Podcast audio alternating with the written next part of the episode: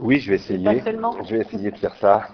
Euh, à l'instant, euh, Frédéric Béros euh, soulignait l'importance de la fiction dans la construction de la personnalité.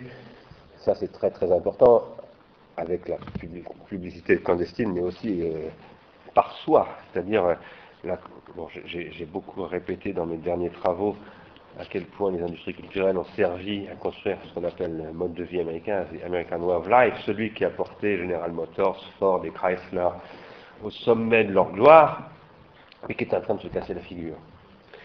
Et, ce, ce système, qui a commencé d'ailleurs avec le cinéma et la radio, qui s'est étendu après la Deuxième Guerre mondiale avec la télévision, qui est une espèce de radio en image, comme on l'a souvent souligné au service de la recherche de l'ORTF, puis à l'INA d'ailleurs, euh, euh, c'était un système intrinsèquement lié à une organisation consumériste de la société euh, qui, dont on est en train de voir qu'elle est en train de s'écrouler, cette organisation. D'abord parce que les investisseurs qui la soutenaient n'investissent plus mais spéculent. Les consommateurs qui s'investissaient dans la consommation n'investissent plus non plus mais satisfont des pulsions, sont devenus dépendants et ne sont pas heureux. C'est ce que montrent les, les enquêtes massivement auprès de l'état d'esprit des consommateurs. Parce que bien entendu cette consommation est devenue manifestement toxique sur le plan du CO2, sur le plan de chimique, sur le plan biologique, sur le plan psychologique, c'est ça dont nous parlons aujourd'hui, entre autres, avec la toxicité de la télévision sur les enfants, etc. Un monde est en train de s'écrouler. Il faut le réenchanter, en effet, et pour pouvoir le réenchanter, il faut d'abord voir ce qui est en train de s'écrouler et comment tout cela fait système. On l'a dit ce matin, ce qui se passe autour de l'éducation nationale en France, ce qui se passe autour des médias, euh, autour de la presse, euh, et dans toutes sortes d'autres domaines, ce sont des questions systémiques, mot qu'on a beaucoup employé aussi depuis le 10 octobre en particulier, où on a découvert les actifs toxiques et la toxicité systémique. C'est un système, les médias, et en particulier la télévision. Un système dont il ne s'agit absolument pas ici de le diaboliser. Les médias, par exemple, la presse écrite, la Gazette de Renaudot, puis euh, euh, les journaux révolutionnaires de la fin du XVIIIe siècle, l'encyclopédie de Diderot, ça fait partie de ce système. Donc c'est à l'origine, comme le rappelle Albert Gore dans La région assiégée, c'est à l'origine de la rationalité, c'est à l'origine des lumières, c'est à l'origine de la démocratie. Notre but ici n'est pas du tout de condamner les médias, pas plus la télévision que les autres, il est de les penser et de, autrement dit, de les critiquer, car penser, ça, c'est critiquer. Éric Favet soulignait ce matin en introduction à cette journée que le monde de la recherche, de la science, de la philosophie, des sciences humaines, etc., s'intéresse très peu, pour ne pas dire pas du tout, à quelques exceptions près, en particulier les sciences de l'information et de la communication, à la culture populaire, en particulier la culture télévisuelle. C'est un très gros problème. C'est incroyablement problématique de voir que, je dois vous raconter d'ailleurs une histoire, euh, très rapidement. J'étais invité il y a dix ans, j'étais encore à l'INA à cette époque-là, euh, à l'université de Francfort, département de philosophie, j'étais très fier sur l'école de, Francfort est là, comme tout le monde sait. C'est là que, enfin, c'est pas là, mais c'est des gens qui venaient de là, Adorno, Horkheimer, qui ont développé la théorie des industries culturelles et tout, bon, c'est pas rien. Et j'ai fait, on m'a demandé de faire un cours sur la phénoménologie, la phénoménologie du temps, le Husserl. J'avais fait un cours sur la phénoménologie de Husserl à travers une analyse de programmes de télévision. Et ça avait énormément choqué les universitaires allemands, qui m'avaient dit après très poliment, ils m'avaient dit c'était très très intéressant, mais en même temps on ne comprend absolument pas que vous vous intéressiez à ce truc totalement euh, qu'est la télévision. Pourquoi avoir parlé de la télévision? Ça m'avait un peu contrarié. Et le lendemain matin, puisqu'en Allemagne on pratique beaucoup ce qui se fait aussi aux États-Unis, c'est-à-dire on vous demande de faire une conférence et le lendemain matin vous faites un séminaire avec les doctorants. Le lendemain matin j'ai fait trois heures de séminaire avec les doctorants et j'ai commencé en disant un de vos profs m'a dit euh, euh, comment se fait-il que vous intéressiez à ce qui occupe 98% de la population mondiale trois heures par jour? Et j'ai je- je- j'ai dit je trouve cette question un peu étrange surtout venant de l'é- d'une université où on a développé euh, ce qu'on appelait la théorie critique, qui consistait à vouloir développer des sciences sociales appliquées véritablement à la, à la- au devenir politique, économique, culturel de la société, etc. Et en même temps, je dois vous dire aussi que quelques mois plus tard, un court-circuit accidentel a grillé absolument tous mes appareils électroménagers, dont ma télévision, et j'ai décidé de ne pas en racheter et de ne plus regarder la télévision. Ce qui était un choix, évidemment, euh, paradoxal pour quelqu'un qui vous dit il faut s'intéresser à la télévision. Comment s'intéresser à la télévision sans la regarder? C'est une vraie question. Je ne vais pas vous parler de mes états d'âme maintenant, euh, simplement, euh, je voulais dire que ces questions sont complexes, mais je suis très sensible à ce que disait Eric Favet, et que ici, enfin ici, je remercie, comme chaque fois que je suis ici, le Théâtre de la Colline de nous accueillir, ici au Théâtre de la Colline, où Ars Industrialis est bienvenu et fait des séances comme celle-ci deux fois par mois, euh, pardon, tous les deux mois.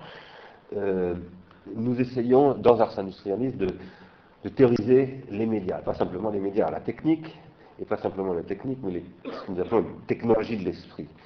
Tout comme disait Jesus Perros à l'instant, nous pensons que ce n'est pas une fatalité que les, technologies en question, dont la télévision est un cas parmi d'autres, euh, soient devenues toxiques. Ça n'a pas toujours été le cas d'ailleurs. Euh, il y a une époque euh, vraiment, à mon joie, je crois, vraiment riche de la télévision, dans les années 60 en particulier, et même si elle avait aussi beaucoup déjà de soulevait déjà beaucoup de problèmes. Et ce que nous préconisons, en tout cas, c'est une approche pharmacologique de la question de la télévision. Et d'autre part, nous pensons que pour étudier la télévision correctement, il faut l'intégrer dans une étude de la technique en général. C'est la technique qui est pharmacologique et la télévision plus particulièrement. Enfin, nous pensons qu'en ce moment, on en a parlé et je vais y revenir, euh, la télévision est euh, à penser avec ce qu'on appelle les nouveaux médias et le numérique. Et donc, euh, il faut d'ailleurs dire que la télévision, ça ne veut rien dire. Il n'y a pas la télévision. Il y a des télévisions. D'abord, la télévision, est-ce que ça désigne l'appareil de réception? Bah, À ce moment-là, ce qui se distribue sur les téléphones portables dans la poche aujourd'hui, ce n'est plus la télévision. Est-ce que précisément pouvoir communiquer en visiophonie, c'est de la télévision, comme on parle de téléphonie? Bon, le concept même de la télévision est en train d'évoluer énormément. Pendant très longtemps, on a considéré que la télévision, c'est la grille de programmes, de chaînes de programmation, etc., avec d'ailleurs 6 ou 7 chaînes, parce qu'il y avait une, bande, de fréquences limitée et d'attribution à quelques concessionnaires euh, accrédités par l'État. En ce moment, la télévision est en train de limiter totalement. Il y a aujourd'hui des, dizaines ou des centaines de milliers, voire des millions de, producteurs de télévision. Si on considère que ce qui circule sur YouTube, etc., c'est aussi de la télévision. Tout ça est en train de muter considérablement. Donc nous sommes dans un contexte extraordinaire où l'on voit, c'est ce que je soutenais hier sur une chaîne de radio, que en fait on a connu une télévision, une première époque de la télévision qui a commencé il y a 61 ans, 1947, le ministère des Postes et Télécommunications en France, c'est comme ça que ça commence, et que, euh, qui a structuré toute la Ve République. Hein, la télévision du général, c'était une politique de la Ve République fondée sur la télévision, l'âge de la télévision. Et puis la télévision a muté, elle a muté dans le cours des années 80, en particulier avec le début de la privatisation, euh, sur lequel a travaillé Elisabeth Baton-Hervé, à travers le Club Dorothée, c'est une émission qui a été faite dans le cadre de la privatisation de TF1, etc. Et cette mutation a abouti, dans le monde entier d'ailleurs, hein, pas simplement en France, finalement à un état de ce que j'appelle moi la télévision pulsionnelle. Une télévision pulsionnelle qui est d'ailleurs développée dans ce que Roland Goury rappelait tout à l'heure, euh, ce que j'appelle le populisme industriel, une organisation industrielle du populisme, une organisation populiste de l'industrie. Ceci mériterait évidemment beaucoup de précision et d'explications. Elles sont dans, les livres qui ont été mentionnés. Quoi qu'il en soit, aujourd'hui, ce que je crois que nous avons vu, et que c'est ce que nous voulions montrer euh, avec le SIEM et l'Ars Industrialiste, c'est la dangerosité avérée de la télévision. Aujourd'hui, la, télévision est reconnue comme étant quelque chose de dangereux. Et comme vous l'avez très justement dit, et pas simplement pour les enfants ou les adolescents, mais pour tout le monde, et même pour la société, et pas simplement pour les, gens qui l'habitent. La télévision est en train de détruire des structures sociales, c'est ce que j'essaierai de montrer tout à l'heure. Et donc, j'ai énormément d'ailleurs apprécié cette référence à Ulrich Beck ce matin, par Sylvie Joël, qui est que, euh, effectivement, nous sommes dans une société du risque, et aujourd'hui, la télévision s'inscrit dans cette société du risque. J'irai d'ailleurs un petit peu plus loin que vous. Euh, je dirais que ce n'est pas simplement une question de principe de précaution qui est posée, parce qu'il y a principe de précaution quand il y a incertitude sur les risques. Et là, il y a certitude sur la dangerosité, il n'y a pas d'incertitude. Le, niveau d'effectivité de, la toxicité est peut-être très difficile à évaluer, mais la toxicité, elle, elle est absolument avérée. Donc c'est même plus une question de principe de précaution, c'est une question de responsabilité civile de enfance, adolescence, parents, personnes âgées. On le disait hier avec, euh, avec Eric, vous le troisième âge est très très très exposé à la télévision, hein, et très abîmé par la télévision, largement autant que les enfants. Euh, et là, il y a, une situation de, vraiment d'atteinte à la, santé publique, à la santé individuelle, parfois à la dignité humaine, etc., et d'un pouvoir politique qui ne fait rien, qui est donc dans une situation de non-assistance à personne en danger, alors qu'il a la responsabilité officiellement. Pour moi, c'est aussi grave qu'il soit contaminé. Hein. On a traîné M. Fabius devant les tribunaux.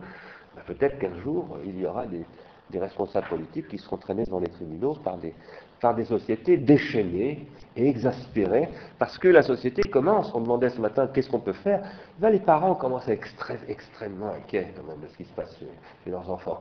Et ça, un jour, ils, ils vont demander des comptes, ils vont s'organiser, et ça finira peut-être très mal pour ceux qui n'auront pas voulu mesurer ces risques. Comme General Motors s'aperçoit à quel point c'est une erreur de ne pas avoir voulu entendre parler du public qui ne voulait plus produire du CO2 en masse et payer aussi beaucoup de factures d'essence. Alors, il a été souligné aussi à plusieurs reprises que pendant longtemps on s'est fixé sur la question de ce qu'on appelle les contenus, dangerosité des images de violence, dangerosité des images de sexualité euh, un peu pornographique, etc., etc. Puis, on s'est aperçu que finalement, ce n'est pas simplement les contenus qui sont en jeu, c'est le dispositif, le support. Et c'est vrai, pas seulement pour les enfants. Pour les enfants, c'est absolument flagrant. Quand même, dans leur première étude, euh, Zimmerman et Christakis ont montré qu'il y a véritablement rupture de la synaptogenèse, c'est-à-dire de la construction du cerveau infantile. Hein. Puisque l'enfant de moins de 3 ans, véritablement, ses circuits synaptiques sont transformés par la suspension de motricité induite par la télévision, etc. C'est quelque chose d'extrêmement grave. Là, c'est le support. Vous montriez euh, un film de Pasolini, euh, la Joconde euh, filmée par je ne sais pas qui ou un film de, violence n'a strictement aucune importance. D'ailleurs, l'enfant ne distingue pas correctement ce genre de choses à cet âge-là. Mais c'est aussi vrai, pour, j'essaierai de le montrer tout à l'heure, pour tous les âges du développement humain. Et on a affaire finalement à un problème de développement psychologique durable c'est typiquement ce que dit par exemple l'enquête de Zimmerman-Christakis, c'est qu'un enfant exposé prématurément n'est pas, pas durablement développable sur le plan psychologique, hein. en tout cas il, subira durablement des, des, toxines, enfin des toxines entre guillemets, hein, pas chimiques bien entendu, euh, synaptiques, disons, connectiques.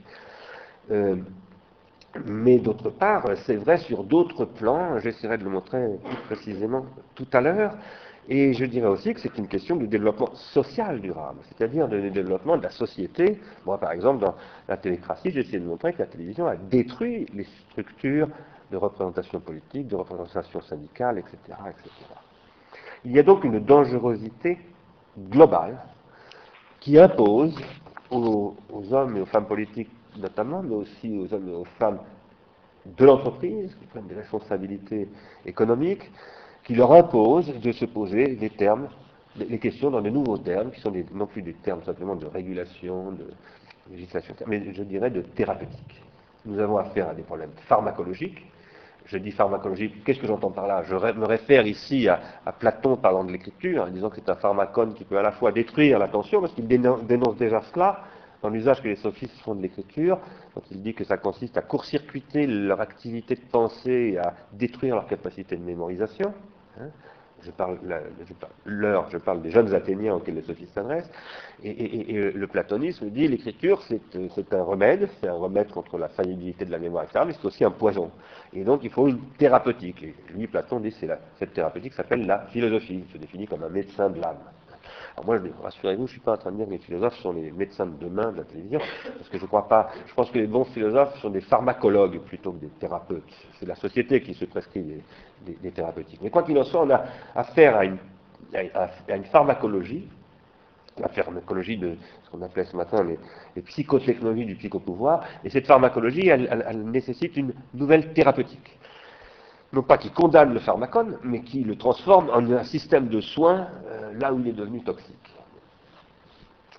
Qu'est-ce que c'est que cette pharmacologie? C'est celle d'une technologie relationnelle. On l'appelle comme ça, surtout aux États-Unis. C'est Rifkin qui l'a popularisé, cette désignation de technologie relationnelle. La télévision est une technologie relationnelle parce qu'elle maîtrise, elle permet de maîtriser des relations interindividuelles et de groupe à groupe. Et c'est pour ça qu'elle a évidemment ce rôle si capital dans le marketing et la publicité. Et c'est une technologie réticulaire. Dans une société qui devient de plus en plus réticulaire. La télévision, à la différence du cinéma, c'est un réseau. Le cinéma n'est pas un réseau. Il y a des réseaux de salles, bien entendu, des réseaux de distribution, mais la, télévision, c'est un réseau physique qui permet de rentrer chez les gens avec des, des terminaux de rentrer sur le réseau et de venir complètement redéfinir les rythmes sociaux familiaux, internes, et absolument les transformer de l'intérieur, un petit peu comme si vous implantez une, sonde dans le cœur, ou comme si vous faites des, vous court-circuitez des, vaisseaux sanguins ou dans le cerveau, et vous modifiez le fonctionnement du, corps, du corps et de l'esprit du même coup. bien là, il se passe la même chose, mais au niveau du corps social. Et ce que je crois, c'est que cette technologie relationnelle et réticulaire vient, il y en a eu bien d'autres avant, mais de cette capacité de captation de l'attention, de cette puissance de, réticularité, il n'y en a jamais eu jusque-là, c'est absolument colossal.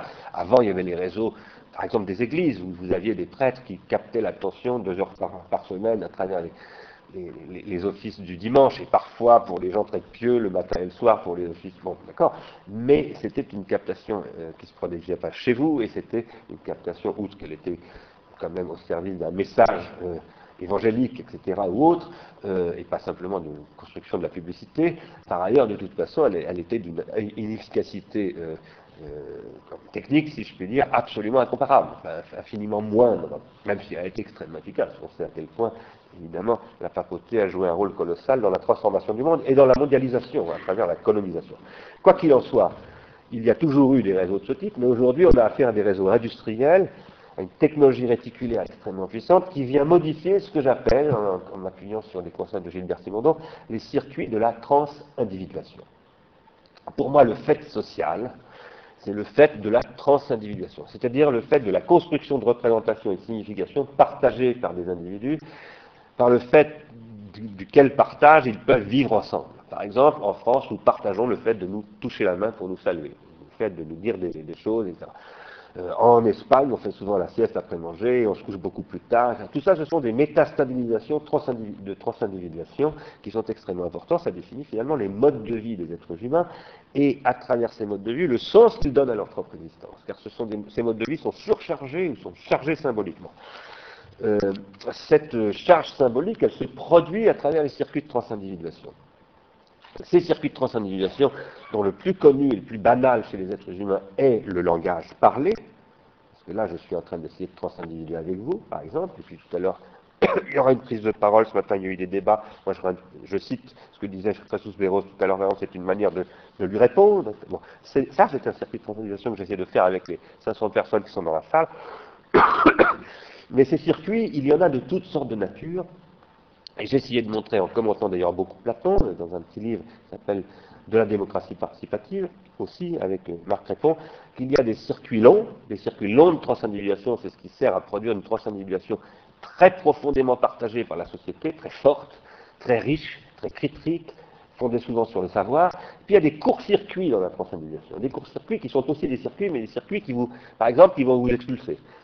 Par exemple, on va, alors, ce que dit Platon, il dit, l'écriture peut court-circuiter votre activité de mémoire et la remplacer et faire que vous avez l'impression de penser et de mémoriser, alors qu'en réalité, c'est le livre qui, pense et mémorise à votre place. et donc, vous êtes expulsé et manipulé par le livre.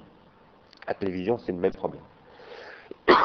même problème, mais avec une pharmacologie qui lui est tout à fait spécifique et qui a des capacités de captation de l'attention sur le plan des affects en particulier incomparables au livre.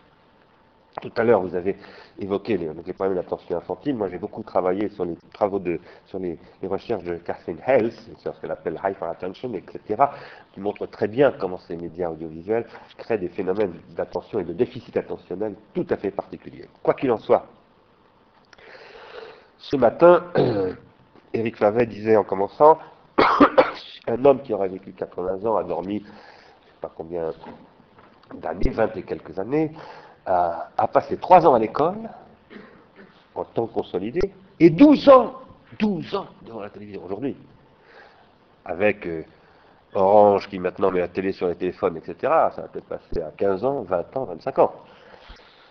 Vous voyez bien que tout à coup, euh, ce qui servait de socialisation, l'école, depuis Jules Ferry en France en tout cas, comme étant la base de la transindividuation, et qui servait à créer des circuits longs de transindividuation. C'est-à-dire, je m'individue avec mon, avec mon voisin en passant par l'histoire de Vercingétorix, l'histoire des, sans-culottes, l'histoire du 19e siècle, l'histoire de la Deuxième Guerre mondiale, etc. C'était ça, les circuits longs de transindividuation. Tout à coup, c'est je me transindividue avec la ricorée pour laquelle on fait de la publicité. Euh. Mais oui, parce que si vous avez vu, on connaît la chanson. Quand vous voyez dans ce film extraordinaire d'Alain Resnais, Elisabeth Azema qui dit à son copain qu'elle retrouve, qu'elle n'a pas vu depuis longtemps, son ancien amant, qui lui montre des photos de sa famille et tout. Elle dit Ah, ça me rappelle quelque chose cette photo. Alors qu'est-ce qu'il dit? Ah, Qu'est-ce que ça te Ah oui, c'est comme la publicité dans la Ricoré. Tout à coup, vous avez dans ce film de, René, on vous montre ce que c'est qu'un court-circuit. C'est-à-dire que tout à coup, euh, la photo de la famille a été faite par intériorisation et celle de la fiction, une fiction publicitaire en l'occurrence, mais ça aurait pu être une autre fiction, qui, va configurer un certain, un certain et c'est un court-circuit, parce qu'évidemment il est très choqué. Euh, le, personnage, quand lui dit ça, il est contrarié, il, est blessé même. Alors, toutes ces questions se posent aujourd'hui à un moment où par ailleurs la télévision change en profondeur, c'est ce que je disais en commençant. D'abord, il y a des baisses d'audience dans les, dans, les, dans les certaines générations, il y a des phénomènes de décrochage de la télévision, ça c'est quelque chose d'important.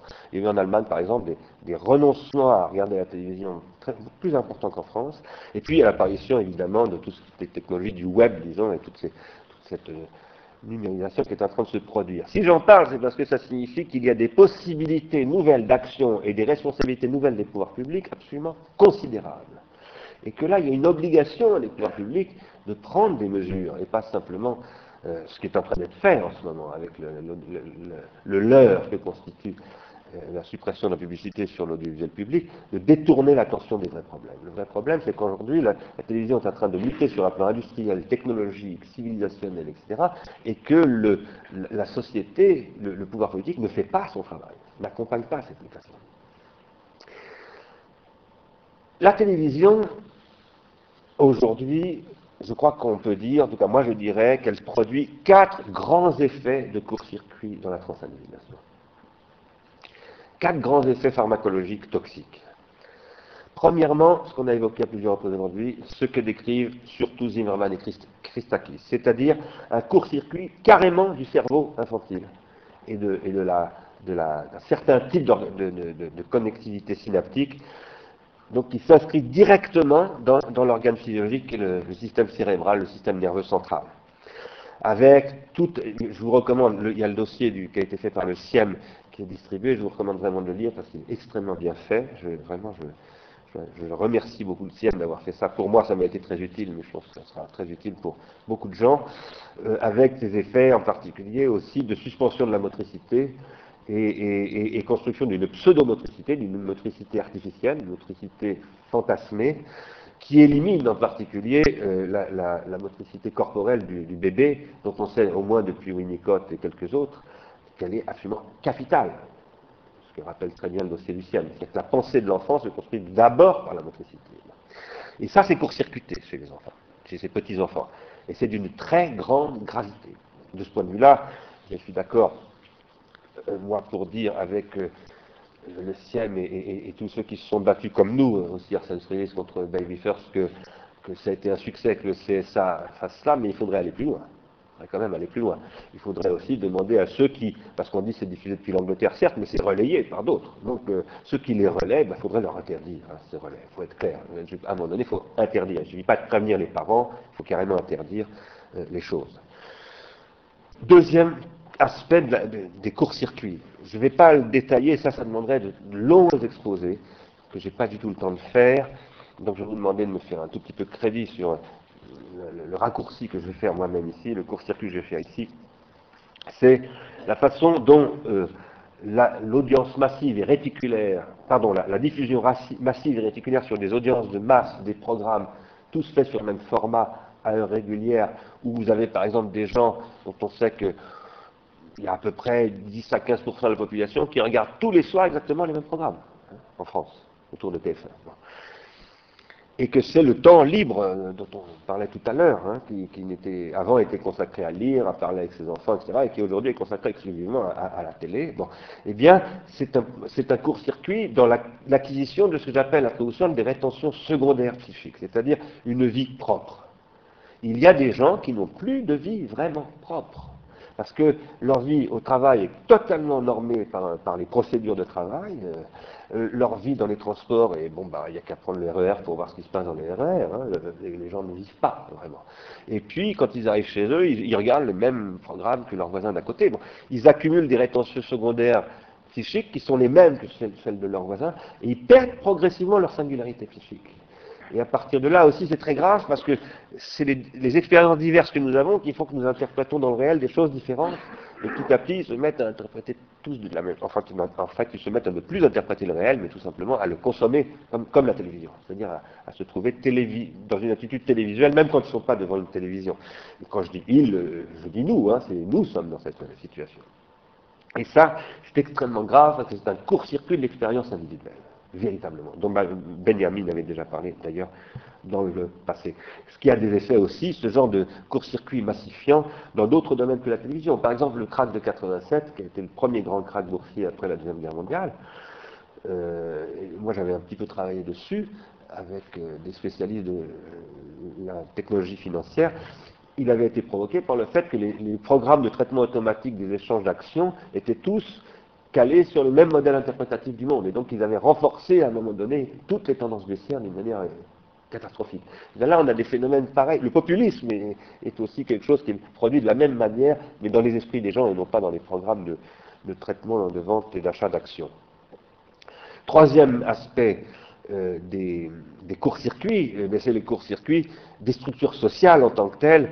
Euh, donc tout à l'heure c'était le cerveau infantile et, et- son développement et ses circuits synaptiques. Deuxième point c'était l'accumulation de mémoire dans nos cerveaux à nous, c'est-à-dire dans notre mémoire nerveuse d'adulte ou d'adolescent. Troisième point, ce sont les structures sociales que sont euh, la famille elle-même, euh, parce qu'énormément de gens n'ont plus de vie familiale, parce que le téléviseur a remplacé euh, l'échange familial, là c'est substitué véritablement, et, et a désertifié, au sens où Nietzsche parle de désertification, a désertifié l'espace familial, relationnel, symbolique et affectif, ce qui fait que si la télé, tombe en panne, c'est la catastrophe, hein, c'est le divorce quasiment garanti, ou, ou- ou la, ou la crise de l'adolescent et, et du père qui se, se mettent sur la figure. C'est- c'est- on ne sait plus vivre, on ne sait plus vivre les conflits intra- intrafamiliaux parce qu'ils sont médiatisés par la télévision qui sert finalement d'exutoire et surtout d'éviter de se regarder euh, en face. Parce que c'est très pratique quand il y a une télévision, vous n'avez pas besoin de regarder votre père ou votre fils dans les yeux, vous regardez la télé et comme ça, on ne se regarde plus et ça ne me regarde plus la vie de mon fils, ça ne me regarde plus la vie de mon père, etc. Puisque je ne regarde plus mon père dans les yeux. Et ça, c'est très très important, c'est absolument capital. Et c'est une des raisons pour lesquelles Lorsque une enquête qu'on a beaucoup commentée ici, faite par Télérama, avait montré que 56% des Français qui regardent la télé disent qu'ils n'aiment pas la télé qu'ils regardent, celle qu'ils regardent, pas, la télé d'à côté, euh, nous en avions conclu, et c'est là que nous avions invité d'ailleurs Marc Valeur, le directeur de l'hôpital Marmottan, spécialiste de l'intoxication, qu'ils étaient dans une situation de dépendance toxique, comme les- les- les toxicos qui sont dépendants de l'héroïne, qui n'aiment pas l'héroïne, qui détestent l'héroïne. C'est ce que dit par exemple euh, William Burroughs au début du Festin nu, dans la préface au Festin nu, hein, il dit Je déteste l'héroïne, mais je ne peux pas m'en passer. Euh, les Français, 56% des Français disent J'aime pas la télé, mais je la regarde parce que je ne peux pas m'en passer. Ça a détruit tout mon univers, je- j'en ai besoin, comme le toxico a besoin d'héroïne, parce qu'il ne sait plus produire des endorphines tout seul avec son cerveau qui a été détruit par cette intoxication. Dernier point qui me paraît extrêmement important, extrêmement grave, extrêmement peu étudié, c'est la façon dont les différences intergénérationnelles sont court-circuitées par la télévision. J'ai beaucoup personnellement commenté dans, la dans Prendre soin euh, la manière dont euh, la chaîne Canal J, par exemple, a dit au grand-père et au père, foutez le camp de là, nous sommes là pour vous remplacer, et vous êtes des enfants, comme les enfants auxquels nous adressons, parce que quand on vous dénie votre statut de parent ou de grand-parent, ça veut dire qu'on vous dénie la différence entre enfants et adultes. Entre, oui, entre enfants et adultes. On vous dénie votre être adulte. Ça, c'est extrêmement grave. C'est la liquidation de la différence intergénérationnelle. Or, la différence intergénérationnelle, c'est ce que j'appelle la courbure des générations qui rend possible la transmission de génération en génération de la culture. C'est autrement dit la condition de la civilisation. Aujourd'hui, je pèse mes mots, la télévision est en train de détruire la civilisation en détruisant les différences intergénérationnelles. Il y a beaucoup de, choses qui sortent en ce moment. Un des derniers, c'est Benjamin Barber qui a publié un livre titré en français dans la traduction Le capitalisme nous infantilise et qui montre comment euh, cette euh, infantilisation qu'on veut voir, qu'on peut voir jusqu'au plus haut niveau de l'État français, non américain, euh, Bush, qui est une espèce de gros, gros bébé, qui dit d'ailleurs qu'il s'est trompé maintenant surtout, on voit à quel point cette infantilisation s'est répandue dans le monde entier d'une manière systémique et produit ce que j'appelle une bêtise systémique. Alors une fois qu'on a dit cela, il faut que j'accélère parce qu'il faut qu'on arrive vers la conclusion, eh bien euh, je pense qu'il faut que nous acheminions vers, euh, vers une, nouvelle thérapeutique. Une étude pharmacologique très détaillée de tout cela, mais qui, qui prescrivent des thérapeutiques et qui prescrivent des thérapeutiques en particulier qui sachent tirer parti eh bien, de ce que les médias numériques rendent possible car les médias numériques rendent possible un changement radical de l'expérience de la télévision.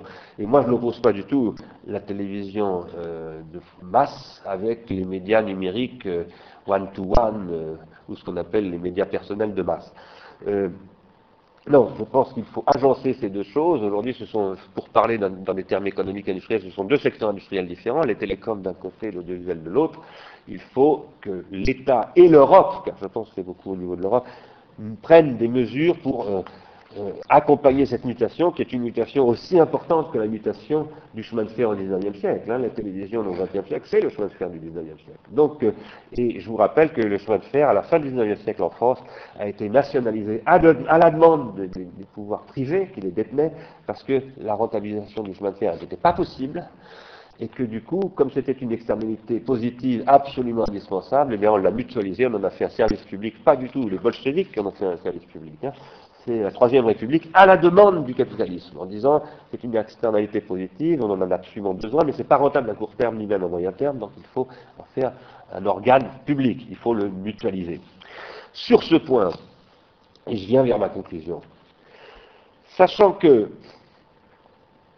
la télévision est financée par la publicité. Il faut parler de la publicité. Et évidemment, c'était l'argument euh, redoutablement astucieux de M. Sarkozy que de pointer ce problème sur l'audiovisuel public. La publicité est quelque chose qui, depuis une vingtaine d'années, a tiré la, la, télévision vers la pulsion. La pulsion étant pour moi la décomposition de la libido, c'est-à-dire du désir, c'est-à-dire des pouvoirs de socialisation, de production de filia, pour reprendre un terme qu'évoquait euh, Roland Goris ce matin.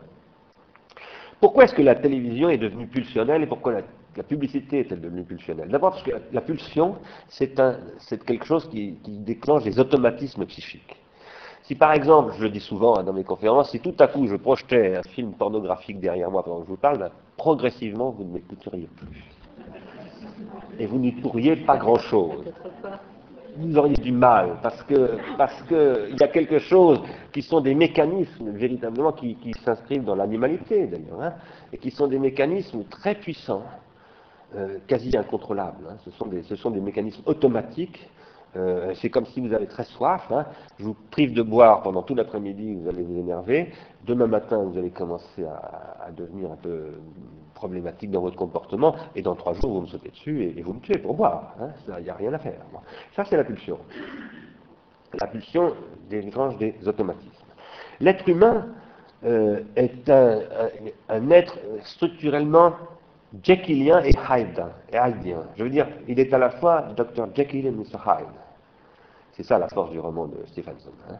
C'est que nous sommes, et ça nous le savons depuis Freud, nous sommes structurés euh, d'une manière telle que nous portons en nous hein, tout un dispositif pulsionnel dont Freud nous apprend que nous devons, apprendre à le, socialiser, à le transformer en, une dynamique sociale, c'est-à-dire qui nous rend civilisés et non pas barbares, mais qu'en même temps, il le dit en particulier dans le commentaire de Gustave Lebon, hein, euh, euh, Psychologie des foules et analyse du moi, euh, eh bien, on peut régresser absolument en permanence. Freud dit ça. en permanence, un être humain peut devenir une bête féroce. Il suffit de créer les conditions appropriées. Bien, moi, je pense que la télévision est en train de créer des conditions semblables aujourd'hui, et pour une raison précise, c'est que, ayant en grande partie détruit la, libido, elle a été obligée, pour les raisons que j'expliquais tout à l'heure, elle est obligée de se mettre à exploiter les pulsions. Et à force d'exploiter les pulsions, elle augmente le pouvoir des pulsions, évidemment. Elle augmente la déliaison libidinale des pulsions.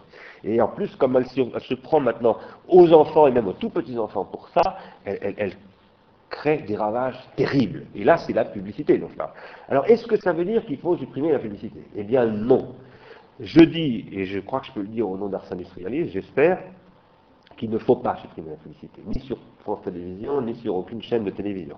D'abord parce que c'est la publicité qui finance la télévision, mais surtout, je dirais que la première raison pour laquelle il ne faut pas supprimer la publicité sur la télévision, c'est que la société industrielle a besoin de publicité.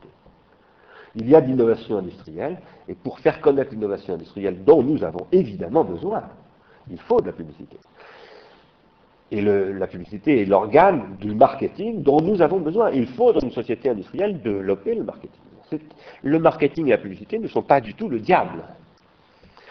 Ce qui est le diable, c'est le fait que ce soit le marketing et la publicité qui fassent la loi à la télévision. Et d'ailleurs, pas seulement à la télévision, mais aujourd'hui partout. Ça, c'est le diable. Ça, c'est diabolique.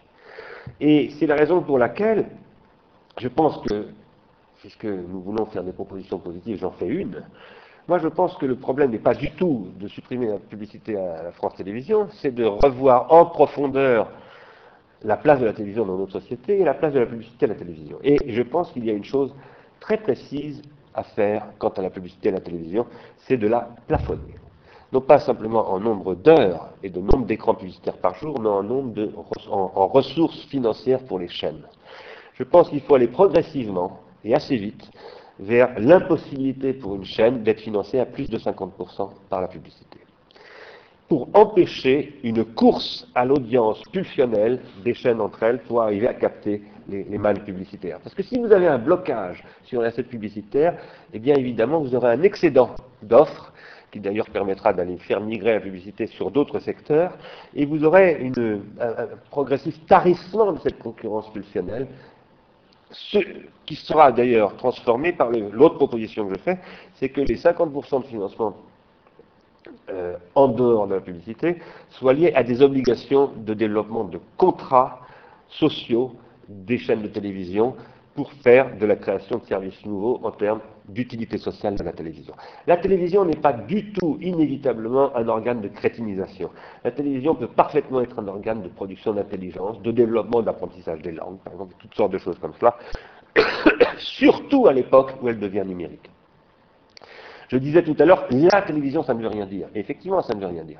Quand vous regardez, euh, par exemple, euh, euh, des, documents audiovisuels, j'aurais dû vous en montrer d'ailleurs, je n'ai pas pensé, des documents audiovisuels dans lesquels vous allez pouvoir naviguer en cliquant dedans et où vous allez pouvoir faire des requêtes avec un moteur de recherche, etc. Vous n'êtes plus du tout dans le fait de subir l'écoulement temporel d'un programme qui dure une heure et que vous allez manger du début jusqu'à la fin, et vous êtes dans une démarche beaucoup plus comme avec un livre, en train de lire, pouvoir feuilleter, de pouvoir faire des comparaisons, etc. Vous n'êtes plus du tout face à la télévision telle qu'on l'a connue pendant 60 euh, ans.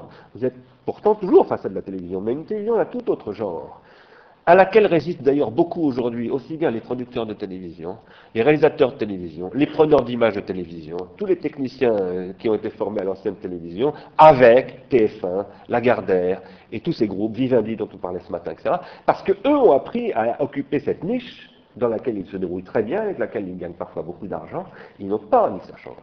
Et donc il y a une complicité parfois euh, entre ceux qui défendent le service public et ceux qui le combattent pour que rien ne change. Eh bien ça, il faut que ça change. Ça va changer de toute façon parce que euh, la jeunesse s'y emploie très activement et pas seulement la jeunesse. Beaucoup de pays d'Asie, par exemple, qui réfléchissent énormément sur ce nouveau modèle. Moi, je crois qu'il faut qu'ici, nous fassions des propositions et que nous fassions des propositions en termes de développement.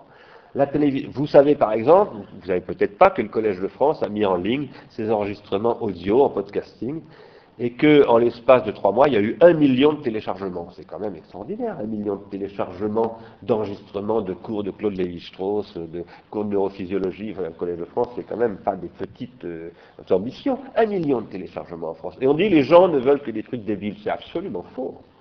Les gens ne veulent pas du tout que des trucs débiles. Les gens ne demandent qu'à se cultiver, à s'élever. Ils sont tirés par la pulsion, mais en même temps, ils aimeraient bien s'élever au-dessus de la pulsion, et il faut, s'adresser à leur désir de s'élever au-dessus de la pulsion.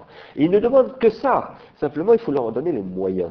Euh, qu'est-ce que c'est que télécharger en podcasting des cours du Collège de France? C'est comme écouter la radio, sauf que vous en prenez l'initiative et vous avez choisi les programmes qui vous intéressent. Il y a des possibilités absolument fabuleuses de développement d'une télévision de l'intelligence et qui permettraient de lutter contre un état de fait. Je m'arrêterai là, pour qu'on ait le temps de discuter et ensuite de conclure avec Yannick Ravet, euh, qui permettrait de lutter contre cet état de fait qui, que je vais vous rapporter maintenant, j'en ai parlé hier à France Inter, euh, qui est quand même très frappant. Université de Maryland, je dois à Nicolas Zurstrassen, qui est en train de créer un ars industriel, c'est à Bruxelles, je le signale en passant.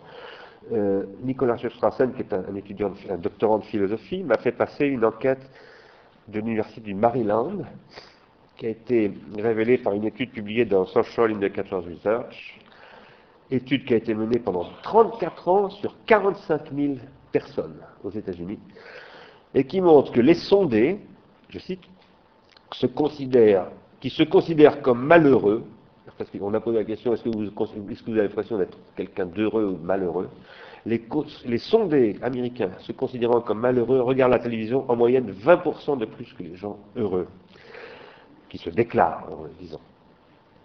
Qui, quant à eux, passent plus de temps à lire et jouissent d'une activité sociale beaucoup plus intense. Citation euh, de John Robinson, qui est l'auteur de l'étude. Regarder la télévision est un processus passif qui aide à oublier les soucis et offre des plaisirs éphémères qui ne satisfont pas les besoins à long terme de l'être humain, contrairement à la lecture ou à la communication. Fin de citation. il conclut en disant que des parallèles peuvent être établis entre l'addiction à la télévision et celle aux drogues, les deux procurant une sensation de plaisir momentané suivie de sensations de regret. J'arrête là, les citations. Très intéressant. Alors, de quelle télévision parle-t-il? Il parle de cette télévision dont je vous parlais tout à l'heure, mais il peut y avoir évidemment de toutes autres organisations de la télévision. Et je vais m'arrêter là en concluant que ce qui se développe maintenant avec les nouveaux médias n'est pas du tout l'opposé de la télévision, c'est pas ce qui va venir tuer la télévision, c'est l'avenir même de la télévision. Euh, c'est ce qui pourrait augmenter, y compris avec le téléphone portable permettant la diffusion de programmes de télévision, encore beaucoup plus la servitude volontaire assistée par ordinateur ou par télévision dans laquelle nous vivons, mais c'est ce qui pourrait aussi créer une rupture absolument considérable, à condition que, premièrement, on ait une politique industrielle qui devrait être celle de l'Europe, et aussi du gouvernement français, bien entendu, que cette politique industrielle soit gouvernée par une politique thérapeutique, c'est-à-dire une politique thérapeutique de ce pharmacone, et que cette thérapeutique soit euh, essentiellement au service de la mise en place d'une véritable, ce que j'appelle une no-politique, développement de la télévision, et pas simplement de la télévision, mais disons des nouveaux médias, comme instrument de connaissance au service de la démocratie et d'un nouveau système éducatif. Parce que ça, je crois que c'est très important. Euh, de même que le développement de l'édition avant 1880, euh, décision de Jules Ferry de création de l'école publique, etc., soit prise, l'édition française s'était tout à coup considérablement développée, parce que la presse à journaux était apparue, parce que les capacités d'imprimerie avaient baissé considérablement, et toutes sortes de gens avaient accès à des livres, toutes sortes de livres toutes sortes de journaux, d'un coup, comme ça, c'était en quelques décennies que ça s'était produit. C'est ce qui se passait exactement en ce moment avec Internet, et d'un seul coup, on en a tiré les conséquences en créant l'école publique et en, et, en, passant des accords entre l'école et les éditeurs pour développer les manuels scolaires, pour développer toute une, une pédagogie nationale euh, qui a été à l'origine même de la démocratie moderne et industrielle. Aujourd'hui, c'est ça l'enjeu de l'audiovisuel. Je vous remercie de votre attention et euh, je crois qu'on a une séance de discussion maintenant. Effectivement. Merci, merci Bernard Stiegler pour votre euh, intervention. Effectivement, nous allons maintenant donner la